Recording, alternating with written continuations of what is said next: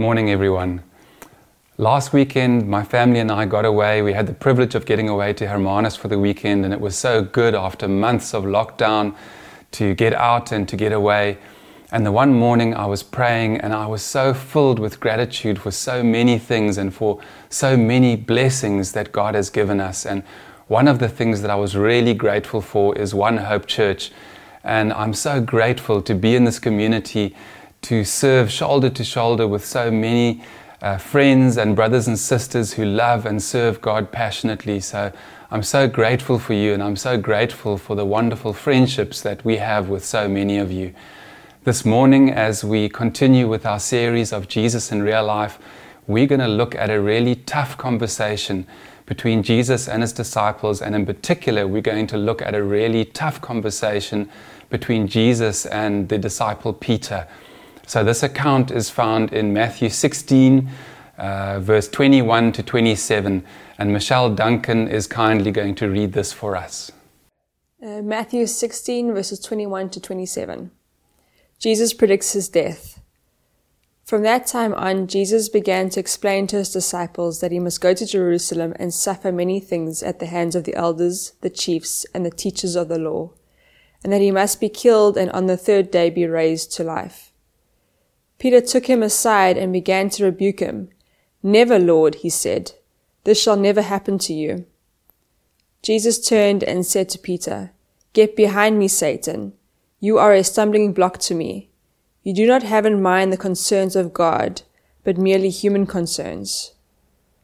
Then Jesus said to his disciples, Whoever wants to be my disciple must deny themselves and take up their cross and follow me. Whoever wants to save their life will lose it, but whoever loses their life for me will find it. What good will it be for someone to gain the whole world, yet forfeit their soul? Or what can anyone give in exchange for their soul? For the Son of Man is going to come in his Father's glory with his angels, and then he will reward each person according to what they have done.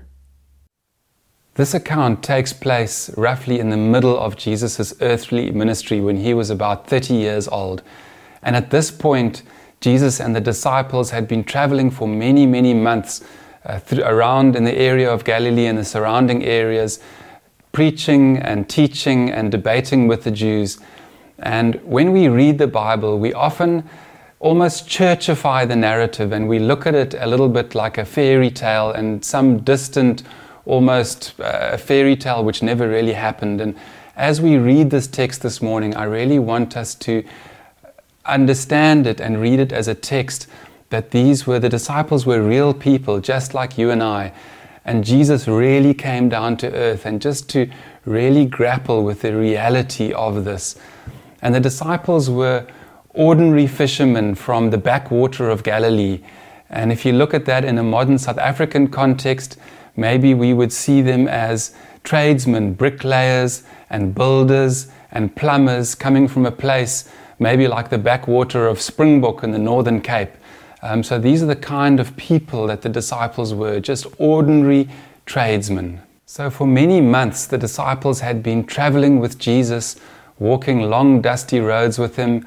They were traveling together 24 7 at the end of every day, uh, they were finding a place to sleep wherever they could find, wherever they could lay their head. And they had really, traveling together, Jesus and his disciples had really got to know each other intimately. Now, if you've ever gone on a road trip with, together with a group of friends, you know that during that time, you know how well you get to know each other. It's when the car breaks down on the side of the road and it's a really hot day and you're stuck there and everyone gets grumpy it's when you wake up early in the morning, and for the girls, you haven't had time to get your makeup on. Uh, in, it's the, on these long hours together on the road as you have these long conversations, sometimes deep into the night. So, on a road trip, you really get to know each other well. And in the same way, Jesus and the disciples, after months of traveling together, had really got to know each other intimately. And this section of scripture that we're going to read now is a conversation between Jesus and his disciples, these dear friends of his, these traveling companions of months. And we come, as we enter this conversation, the preceding text, just before the section that we've read, Peter is coming off a really high point in his relationship with Jesus. And I want to read, just as an introduction, I want to read this short text from Matthew 16, verse 15 to 18, which is this high point in Peter's relationship with Jesus. So let's read this. But what about you? He asked. Who do you say I am? So this is Jesus talking to his disciples and asking them the question Who do they say that he is? Simon Peter answered, You are the Messiah, the Son of the living God. Jesus replied, Blessed are you, Simon, son of Jonah, for this was not revealed to you by flesh and blood, but by my Father in heaven. And I tell you that you are Peter, and on this rock I will build my church. So, after months of traveling together and being in this intimate relationship, Peter is the first of the disciples to recognize that Jesus is indeed the Messiah, the one who had been prophesied in the Old Testament to come, um, the Savior of the Jews. This is a huge moment when Peter recognizes and declares that Jesus is the Messiah. And it's not just a huge moment in Peter's relationship with Jesus and the disciples' relationship with Jesus, but it's also a turning point in Jesus' ministry. So from this point onwards, in his ministry, in his earthly ministry, Jesus turns towards Jerusalem and he starts the long journey towards Jerusalem and towards the crucifixion.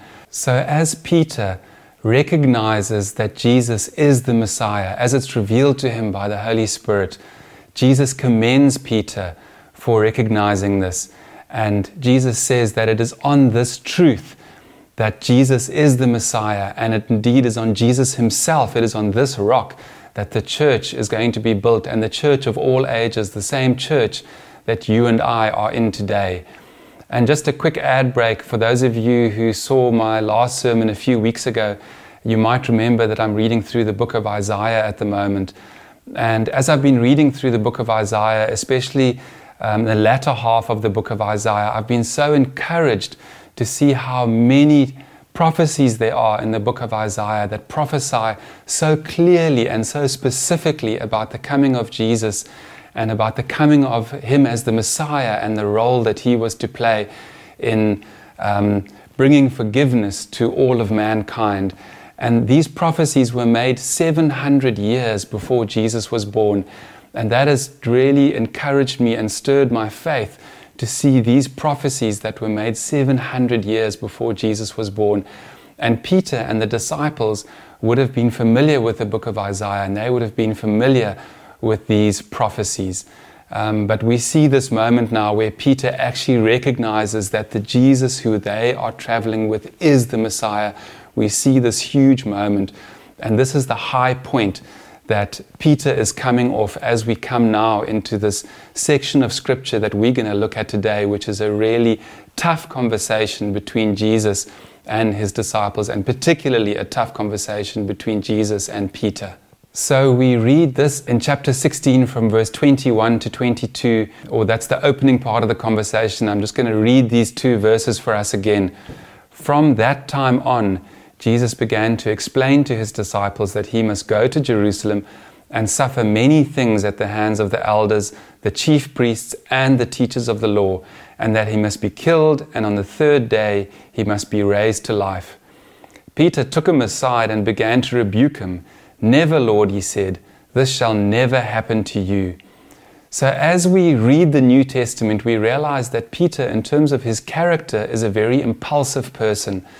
It was Peter back um, in an earlier account when the disciples were on the Lake of Galilee in the fishing boat at night when Jesus came walking on the water to the boat to the disciples. And it was Peter, in his impulsive nature, who was the disciple who jumped out of the boat and who tried to walk on the water to meet Jesus. And also, it was Peter, just before Jesus was crucified, when they came to arrest Jesus, it was Peter who took out his sword and lopped off the ear of the temple official, which uh, was part of the arresting party. So we see Peter's uh, impulsive nature coming out in numerous places in the uh, New Testament or in the Bible narrative. So it is Peter in his impulsive nature when um, Jesus tells the disciples that he must suffer and die. It's Peter who, in his impulsive ignorance, comes to Jesus and takes him aside and says, Jesus, this can't be. He reprimands Jesus and says, No, Jesus, um, you can't die. And you can almost hear Peter's thought process in the situation. He's just come off this high point where he's recognized that Jesus is the Messiah. And Jesus commended Peter and said, Peter, it's the Holy Spirit, it's God that revealed this to you. And Peter, filled with this confidence of being commended for hearing God correctly, when Jesus tells him that he must die and uh, suffer, this doesn't sound right to Peter. So, filled with this confidence of having just been told by Jesus he had heard God in this earlier situation, he has the confidence to take Jesus aside and reprimand Jesus and say, No, Jesus, uh, this isn't right. You can't suffer and die. And we see Jesus' response to Peter is incredibly tough. And we read this in verse 23 Jesus turned and said to Peter, Get behind me, Satan. You are a stumbling block to me. You do not have in mind the concerns of God, but merely human concerns. Put yourself in Peter's shoes. Can you imagine how he felt when Jesus, his dear friend and his mentor, says this, brings this really tough message to him and says to him, Get behind me, Satan. Peter's heart must have really sunk as he heard this. Now, as we look at Jesus' response, um, what did Jesus mean when he said to Peter, Get behind me, Satan? He didn't mean that Peter literally was Satan but just as earlier as Peter declared that Jesus was the Messiah, Peter unwittingly was speaking as a messenger of God, um, as, as Jesus had said to him, inspired by the Holy Spirit. In the same way, now, in this response, in this response to Jesus, when he took Jesus aside to reprimand him, Peter, speaking out of his own human nature, was unwittingly speaking as a messenger for Satan.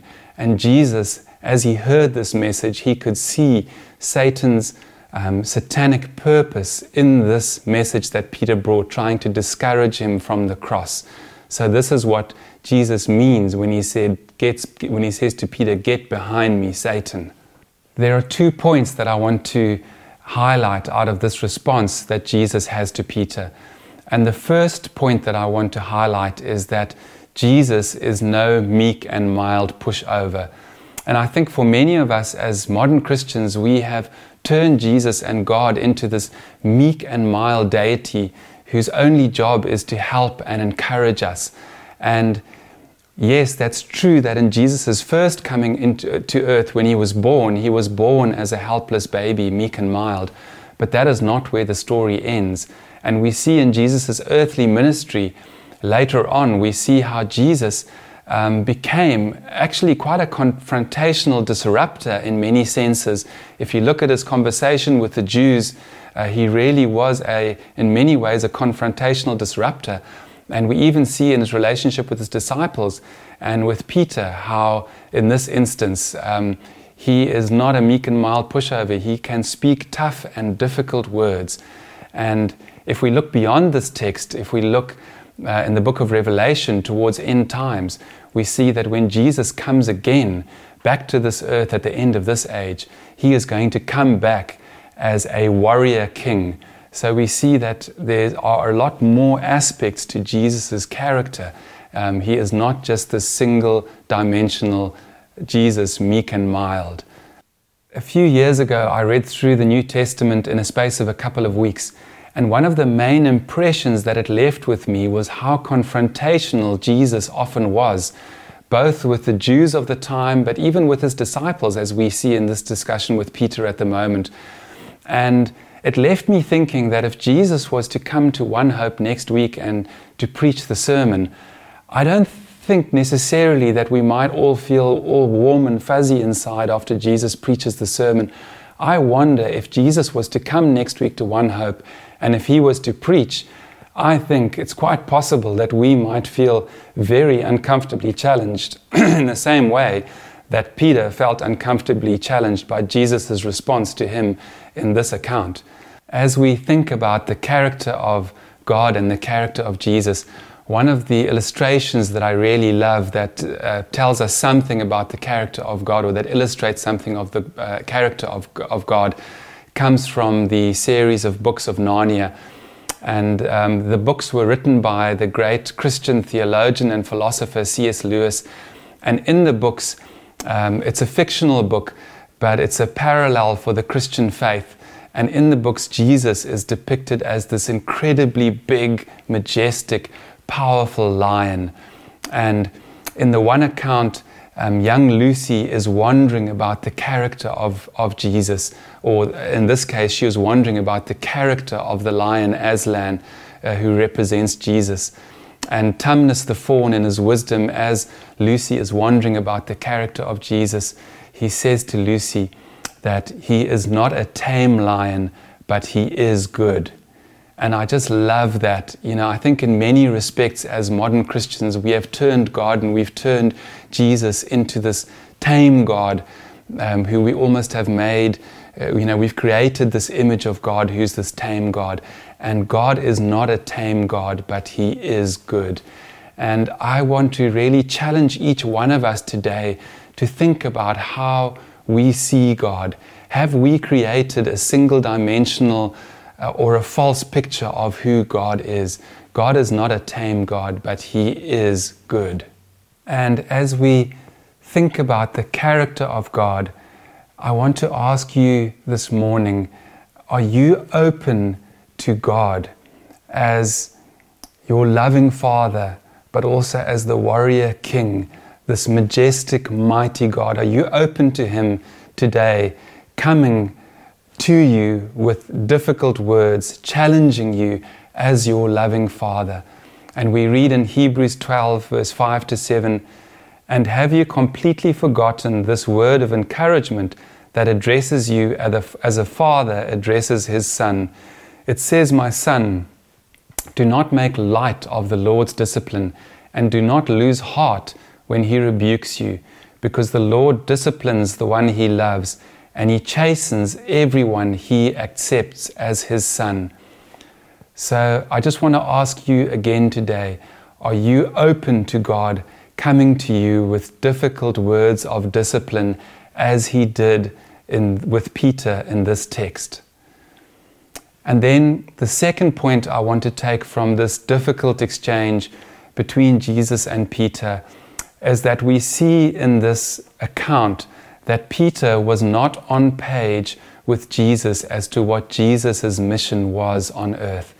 Now, Peter thought that, um, in line probably with the view that many Jews of the day had, or that most Jews of the day had, they thought that when the Messiah came, that the Messiah's role was going to be to save the Jews from uh, Roman oppression and from Roman occupation.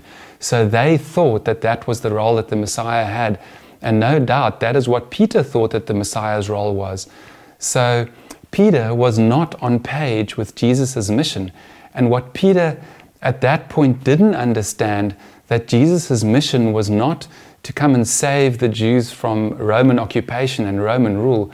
What he didn't understand was that Jesus' role was to save all people from all times, from all nations, for all of eternity, from their sins. So Jesus had a far, far greater mission than what uh, Peter could have imagined. And in the same way that Peter wasn't on page with Jesus' mission, with what he had come to do on earth, I think it might be true for, for many of us that many of us are not on page with the mission that Jesus has for our life. And I want to challenge you this morning are you on page with the mission that Jesus has for your own life? Um, or are you just on your own mission? Are you just on your own mission in this life, um, chasing after you, all your own hopes and your dreams and your, and your desires? Or are you on God's mission for your life? So I really want to challenge you in this regard to challenge are you on your own mission in life or are you on God's mission?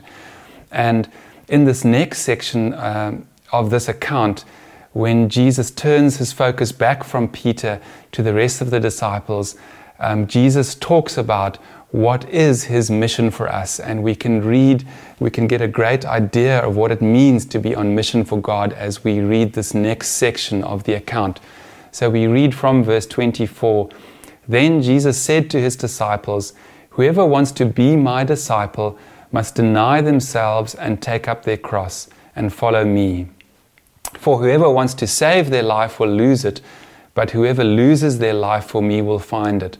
What good will it be for someone to gain the whole world yet to forfeit their soul? Or what can anyone give in exchange for their soul?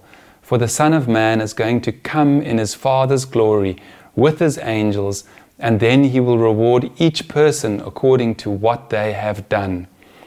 So recently, in a number of Paul's sermon, our own uh, Pastor Paul, he's been talking about the kingdom of God being this upside down kingdom. And in this upside down kingdom, God's wisdom is 180 degrees opposed to human wisdom. God's wisdom is completely upside down compared to human wisdom. And we see that in this um, text here. We see that to find your life, you must lose your life. That's such upside down logic. And Jesus speaks here about losing your life as taking up your cross and following Him. And this was something which would have been really shocking to, to the disciples' ears as they, as they heard it to us as modern Christians, when we hear the term cross, um, we have a totally different association. Um, as modern, in our modern times, we wear a cross as a little uh, golden or silver ornament. And as modern Christians, when we think of the cross, we have a positive association with the cross because we think of Jesus' sacrifice for us and we think of Jesus' love for us.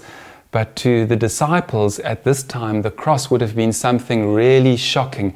To them, um, the cross was a cruel instrument of Roman torture and execution.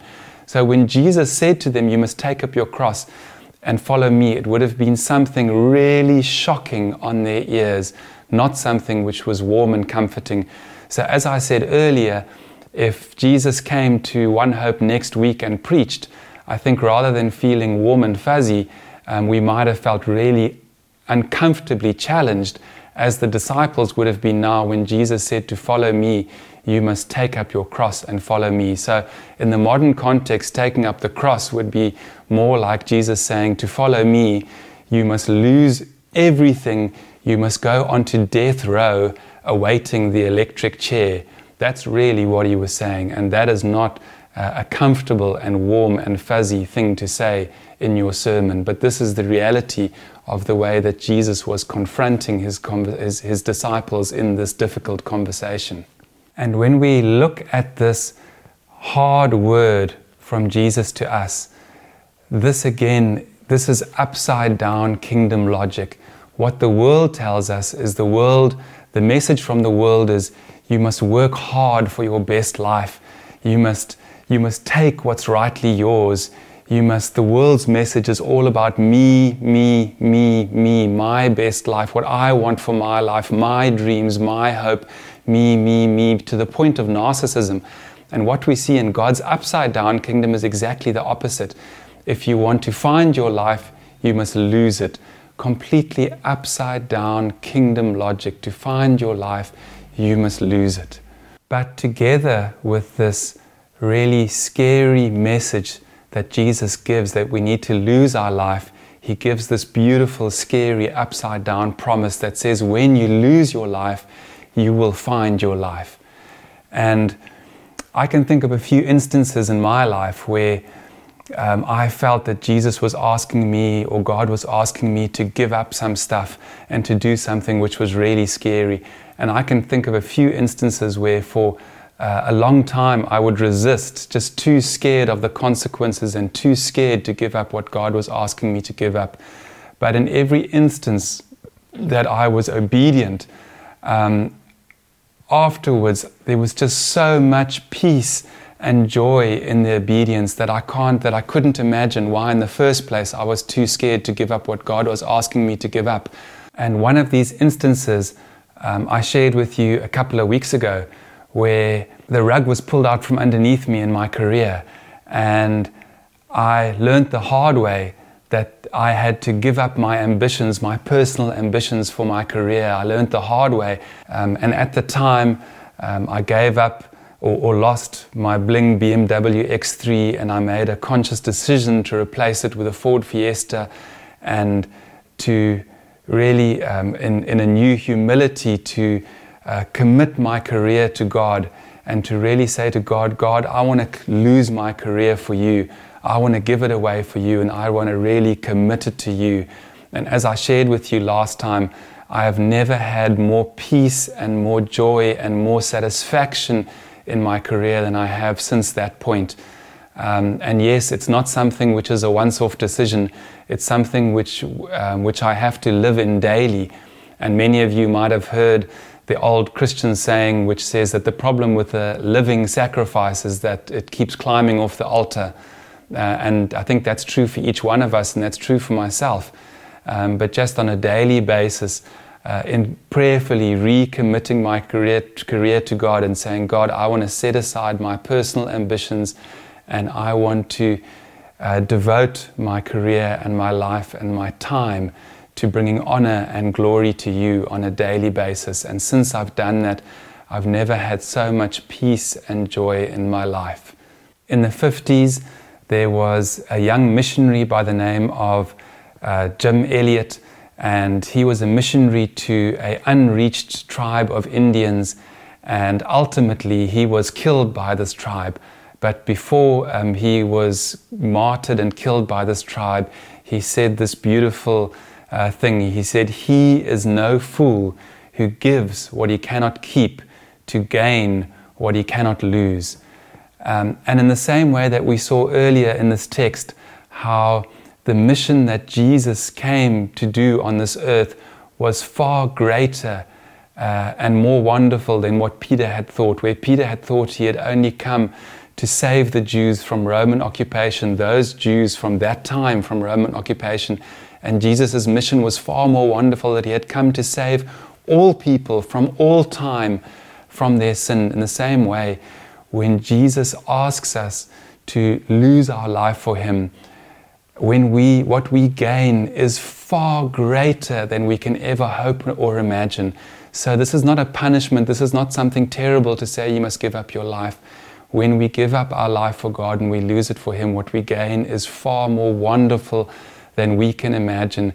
And the peace and the joy that we experience and the excitement of being on mission with God for the glory of His name is far more wonderful than we can hope or imagine. It is such a blessing to us. At the heart of this message, this message is not about trying harder to be a better Christian and about striving and about trying harder. At the heart of this message, rather than about trying harder, it's about letting go. It's about letting go of our selfish ambitions and our selfish dreams. It's about letting go of those things. And as we let go of those things and as we just rest on God's mercy and as we rest on God's grace and as we enjoy Him, we're filled with this renewed peace and joy. And as we do this in His strength, we can be on mission for Him and we can uh, be a blessing to others. So it's not about trying harder and striving, it's about letting go and it's about resting on Him. For those of you who don't follow God, we read in verse 21 that the purpose of Jesus coming to this earth was to die on the cross and to raise again to new life. And the reason why Jesus died on the cross was to take away the eternal consequences of each one of our sin, to take away the eternal consequences of those sin. And the invitation is there for each one of you to accept that God is the God that created this universe. He is the sovereign God who is in charge of everything. He is the God who sent Jesus to die to take away the consequences for your sin.